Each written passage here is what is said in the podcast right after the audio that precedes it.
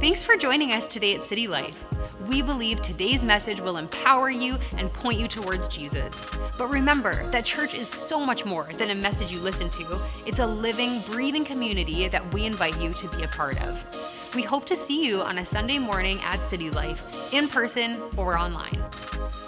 Well, welcome. How's your 2020 going so far?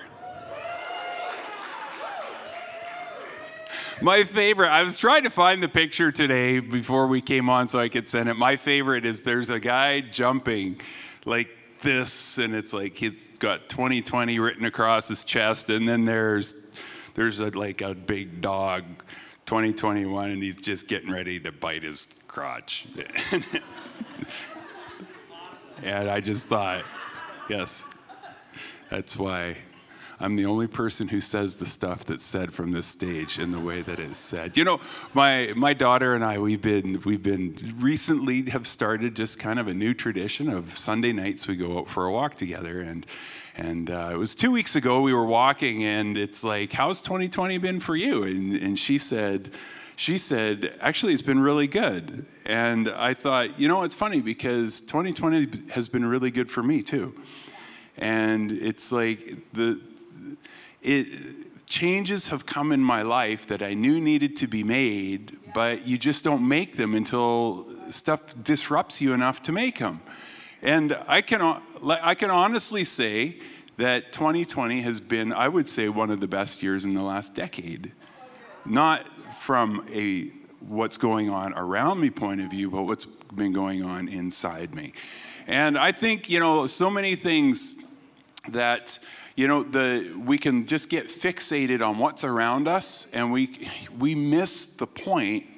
You know, it's never about what's around us, it's always about what's in us. It's always about how we're responding to what's going on. It's not what's going on, it's how, it's what's going on inside of us. And so, what will the church look like in the future? Well, who knows? Who knows? We don't, like, every week, we just, well, what are we going to do this week? And it's like, I don't know, like let's put four options in a hat and just pick. Like, you almost get tired of trying to make decisions. But there are some things that I know is that um, God, church is God's idea. You know, the, the, he created, he, Jesus said right in, the, right in the very beginning when he was walking the earth with his, his disciples, he says, I'm going to build my church and hell itself is not going to be able to stop it. And so, whatever, you know, we're in the 28 years of pastoring. This is definitely the most challenging season that we've been in, like in terms of, you know, for 28 years, we labored hard to build a building. And now we're only allowed to let about a quarter of the people into the building. You know, it, it's like it's like the rules all changed overnight we can't gather the way we used to gather. it almost breaks my heart sometimes to watch the, the, the pictures like on, on, that promo to see everybody gathered together and jumping and mosh. I'm not a jumper or a mosher, but now I want to jump and mosh.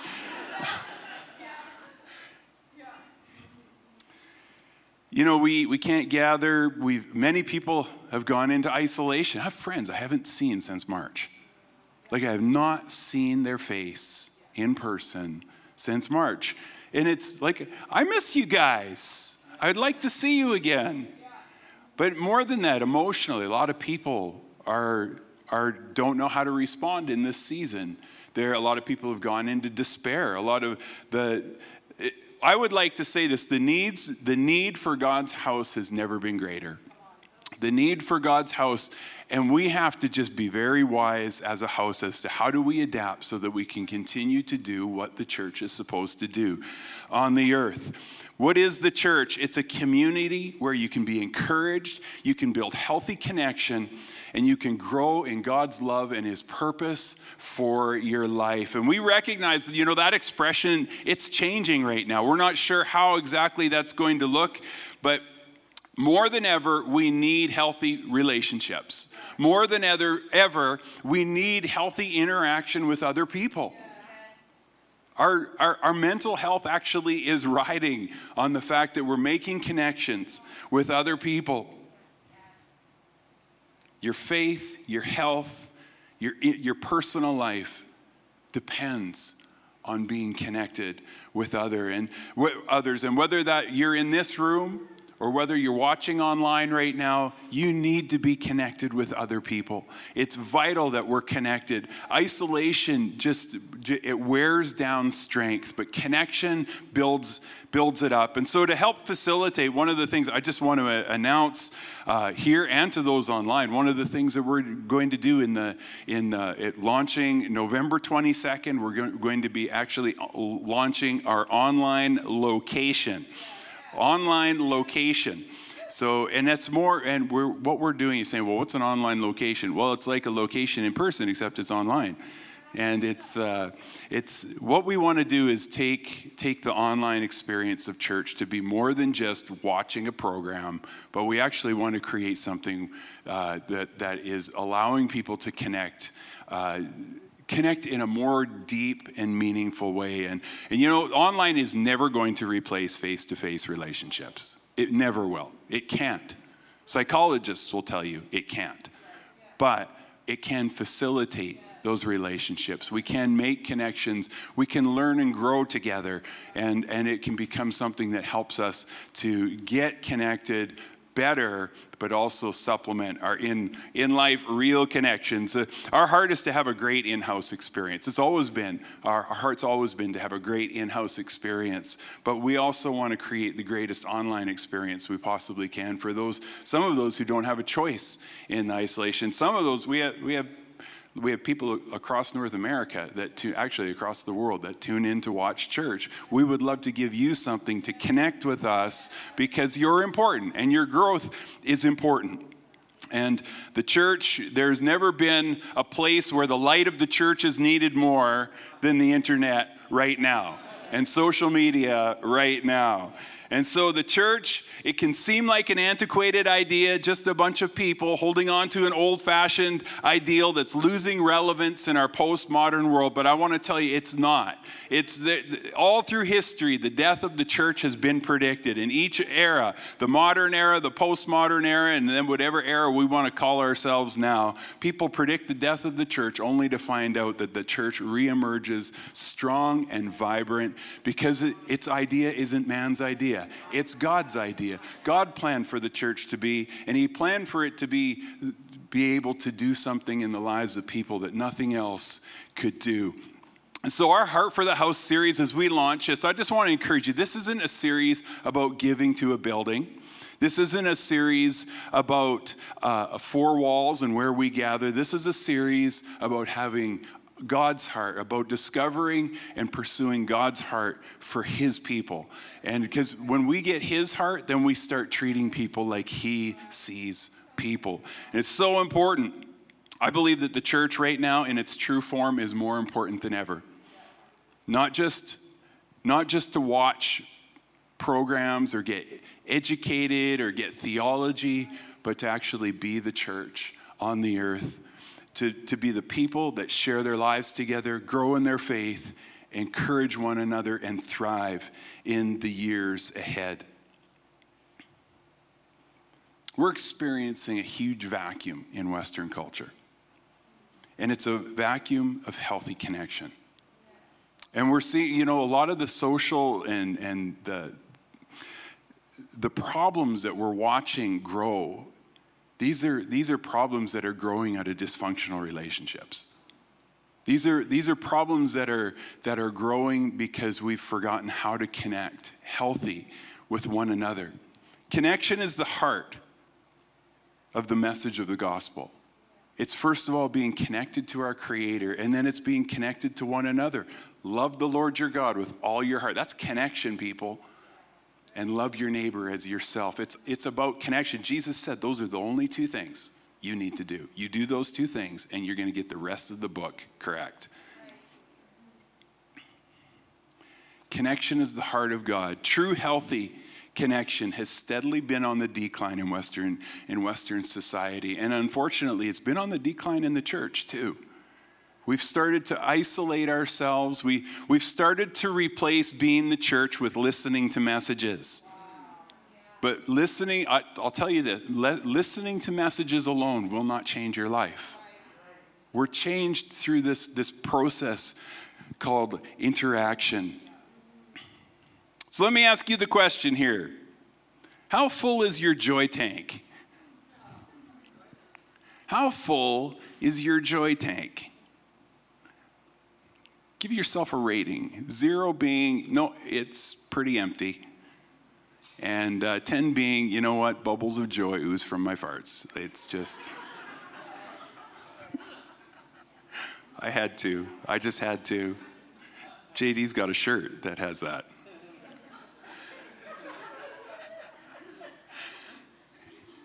How is your joy tank? You know, as I, uh, as I was entering my 40s, I realized that my enjoyment of life was dropping. And sometimes you, you realize things are dropping, but you don't really realize why.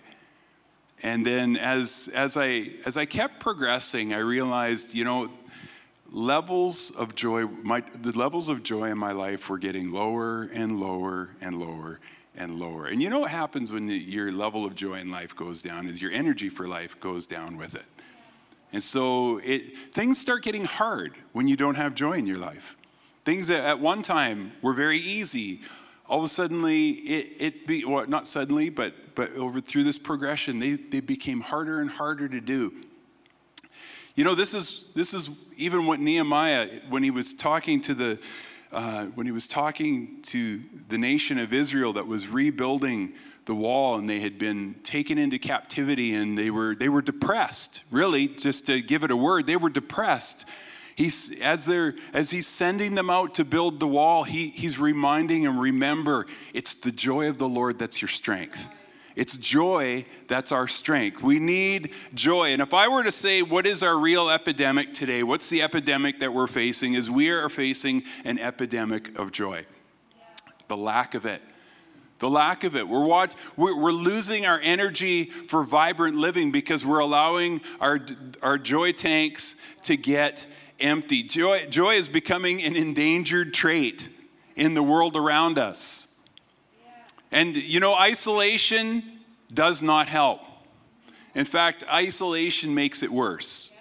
When you get isolated, you, you begin to lose energy. And I was listening to a podcast last week, and I couldn't verify the stats, but it, it was very startling that uh, the, the person who was speaking, and it said the leading cause of death since March in America of people under the age of 60 is now suicide.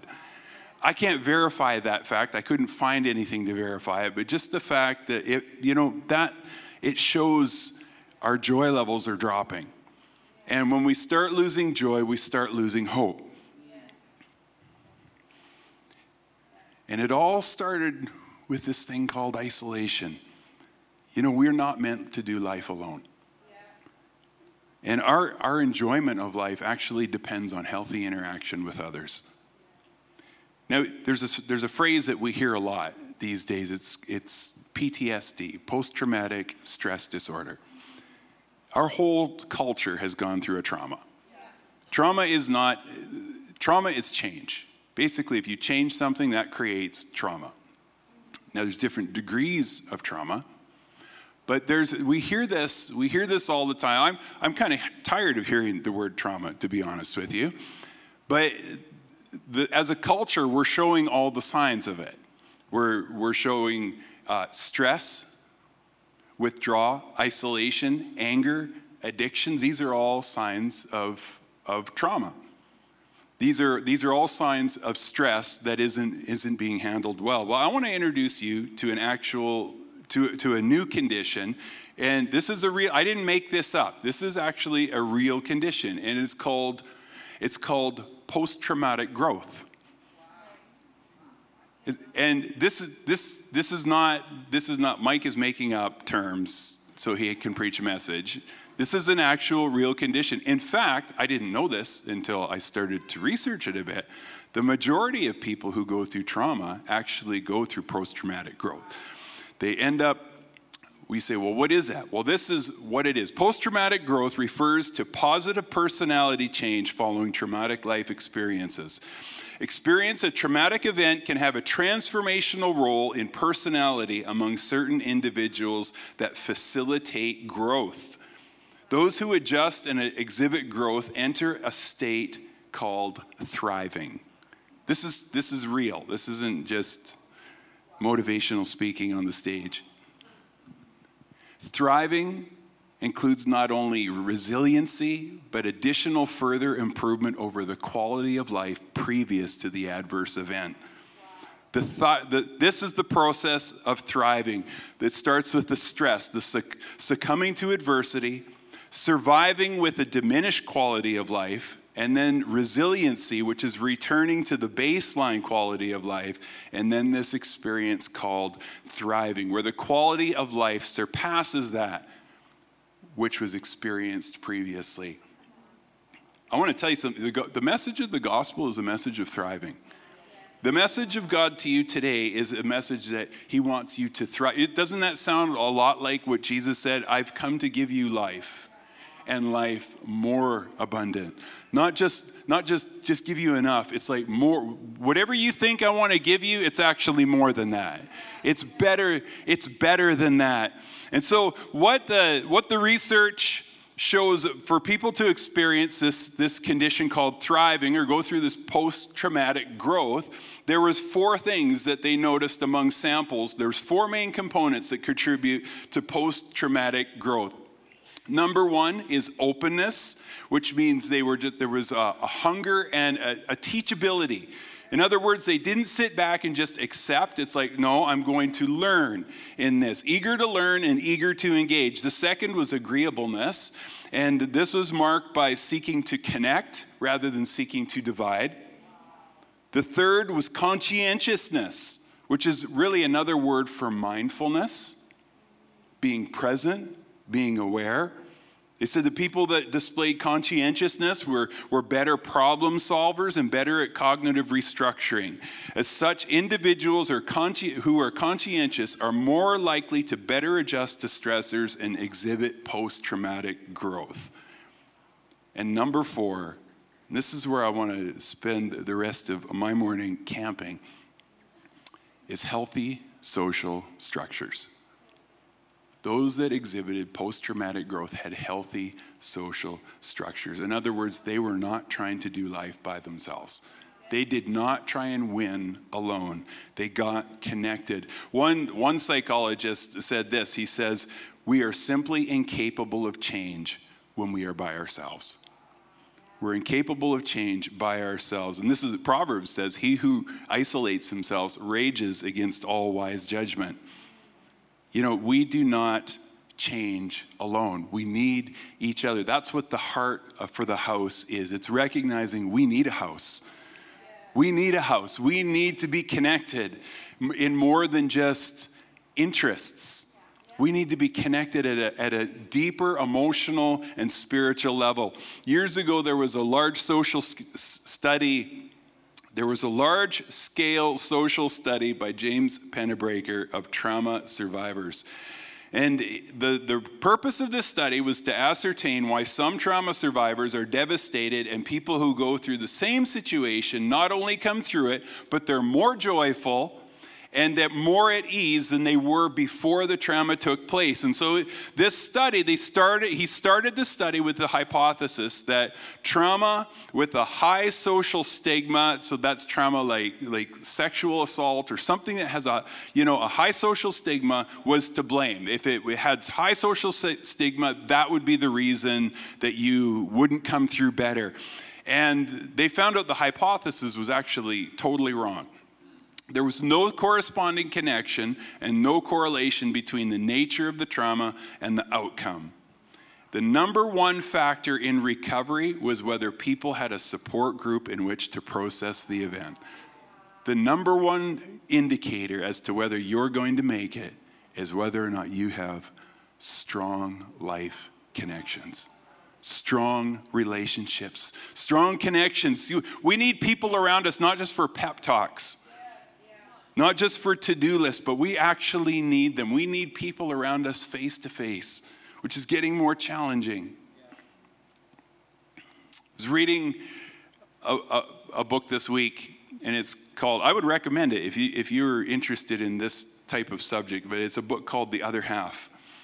And it's a, it's a book on, it's a, it's a book on the church and a book on the brain. And we're seeing, you know, in our, our generation, we're seeing this emergence of a, it's a thing called a neurotheologian. And basically, what it is, it's, is somebody who studies neuroscience, but they also have theological degrees. And so, they, as they're, it, it's amazing as you as you begin to go through the Bible, you realize that God understood our brains before we understood our brains. And there, there's actually a lot of things in, in the scriptures that address, they, uh, they address the way we think, but also how to think healthy.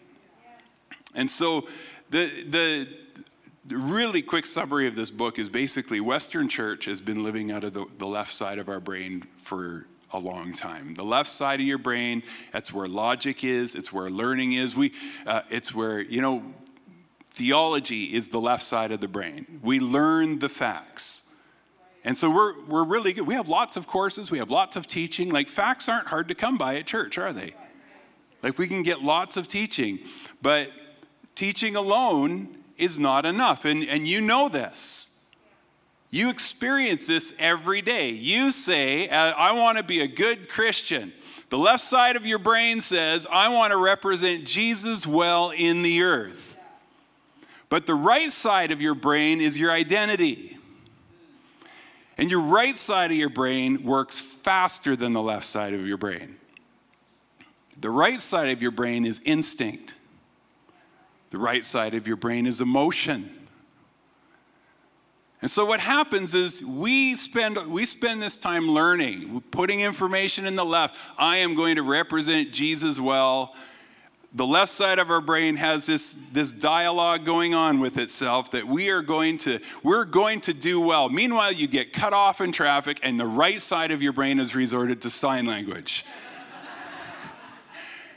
And by time the left side of your brain catches up you realize i blew it again.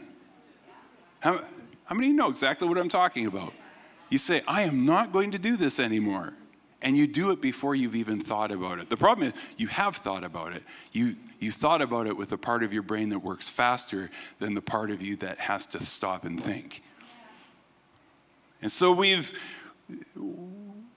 we, we have this, this condition of living, live, you know, we, we spend all this time on the left side of our brain in the church world. We teach, we teach, we teach, we teach, we teach, we teach. But the right side of the brain is developed completely different. Do you know how the right side of the brain develops? Look deeply in the person's eyes right next to you. That's how it develops. Right there. Do you notice when you do that? You feel different. As soon as you stop and look at somebody, it's, it's like you can look at a, a picture of someone looking at you and you don't think anything of it. But as soon as you make eye contact in real life, it's different. It feels different. Do you know why it feels different? Because a different part of your brain processes that when that takes place. When the right side, the, the right side and the left side of our brain comes together one way through face to face encounters with others.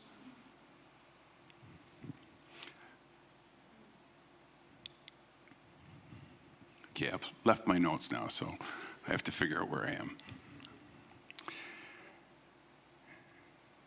The Western church, we've spent so much time on the left side that we're actually missing half of the solution. Half of the solution is only going to come through relationships. It's, that's why connection is so important. That's why it's so important there is a house to come to, but also it's it's also important why we have it's it's why it's so important that we have those face-to-face interactions in our own houses in our own places of work in our own in our own lives that we are having those face-to-face connections with others because it's the only way that that that that right half and that left half come together and we experience what's called integration and that's how we change. And you know, the, the primary, I, I asked you, how's your joy level? Because joy is the primary fuel that, that facilitates change in our lives. Joy is the primary fuel that facilitates that change in our lives. Joy is, joy is what gives us the strength to transform gives us the strength to change and gives us the strength to, to thrive. You know, most of us, we don't change because it's not that we don't know what to do, it's because we don't have the strength to do it. It's because uh, we say, well, I just don't have the willpower. Willpower, a lot of times, isn't the problem. A lot of times, it's the lack of strength that comes from the lack of joy that we have in our lives. Joy is the primary fuel that strengthens us to change. And never has there been such an assault on joy as there is right now. heart for the house, it's about having a connect to thrive. It's about having a heart to connect and thrive and grow and experience joy. And so as we, as we uh, just this, you can just, we're doing another song. So you see the band coming on. It's so nice and orderly. They're cohorts, so they can stand nice and snugly. And they can gaze into each other's eyes and experience warm, fuzzy feelings together. You know, a lot of relationships would be fixed if we just stop and looked at each other. Just stop and look. So where do we where do we learn joy? Well, where do you learn to smile? You learned it when you were young. You guys throw that picture up. Where do we learn? we learn to smile from our parents. We learn to smile from those who, who gaze into our faces as our brains are being formed. Joy is primarily transmitted through the face. We see joy because of the expressions that are on the face. Look at that. Does that not look like a good time right there? We see joy through face to face interactions. Joy does not actually exist outside of relationship. You look at this, you look at this picture. If you see that picture from the back, it means nothing.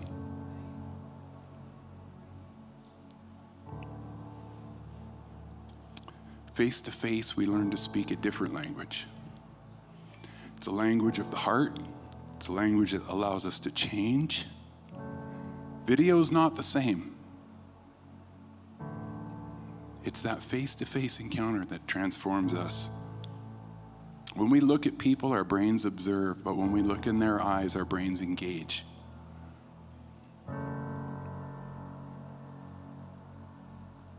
Joy grows in face to face encounters with others. Joy isn't created, joy is reflected. You can't think your way to joy. You can only receive it through experience. Psalm 16:11 In God's presence there's fullness of joy. What's interesting is the Hebrew word for presence we've translated because we don't because we have a bunch of left brain theologians who are intellectually smart, but not emotionally smart. That, that word in God's presence is actually in God's face. There's fullness of joy. And many times in the Psalms, the Hebrew word for face was translated into presence. But it's actually face, in his face. If you read some of the new translations, like the Passion, they, they've brought these out. Psalms 21 6, you've endowed him with eternal blessings and you've given him the joy of your presence. It's actually the joy of your face. God's looking at you. Psalms 34, gaze upon him, join your life with his, and joy will come. Your faces will glisten with glory. You'll never wear that shame face again. This verse literally carries the same image of, of that of a parent smiling down on their child. Gaze into his face, gaze upon him, lift up your eyes, lift up. How many times do we find in the Psalms, lift up your countenance? That means stop staring at the ground, look up, because he's looking to you. And the greatest discovery that you'll ever make in your life with God is the discovering that He is not looking down stern, He's actually looking down with joy and love. And the, what happens in us is when we begin to look at Him, that joy begins to reflect off of us.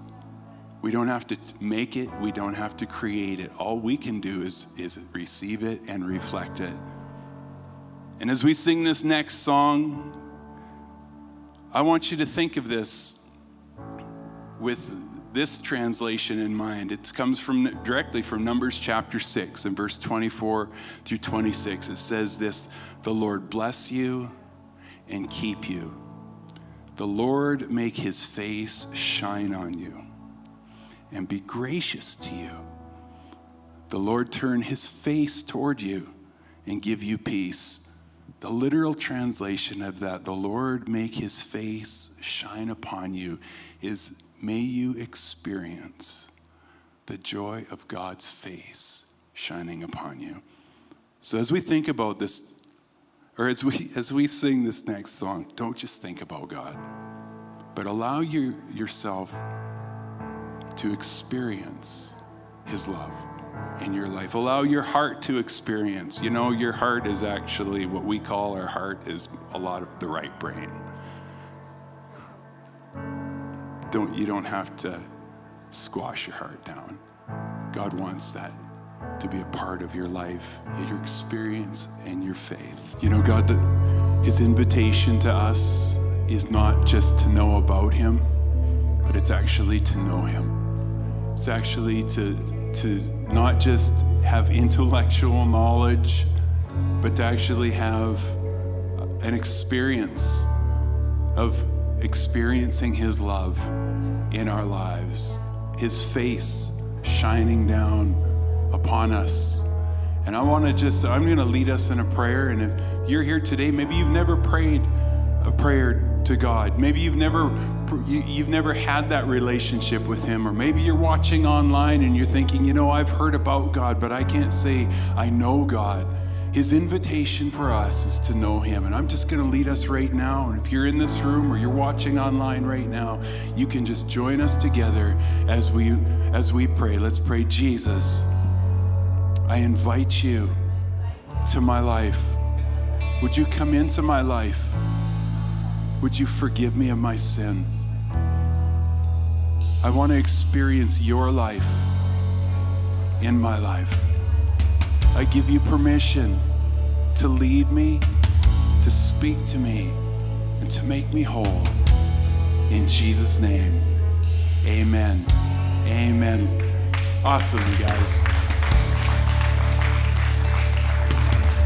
And just before my wife takes over here, I want to, you know, there was, I was reading in my devotions today, and I want to, I want to give you a quick plug. If you want to do a devotion on YouVersion, uh, there's a devotion called Joy the Church and the Neglected Face of God.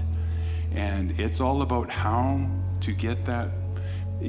Today's was that think of it as this way you are a cabin by the lake, but there is a forest in yeah. front of the lake and that lake is joy.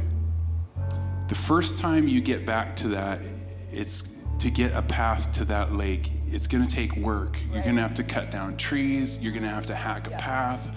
It's going to be hard. Yeah.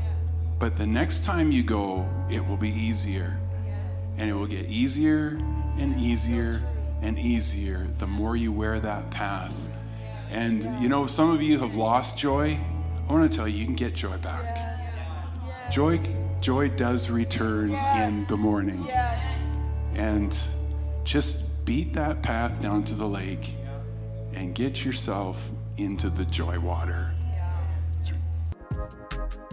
We hope today's message encouraged you. If you want to take your next step in saying yes to Jesus, you can always contact us at cty.lc slash next step or fill out the next step section on the City Life app. It's an honor to play a small part in what God is doing in your life. We look forward to connecting with you soon.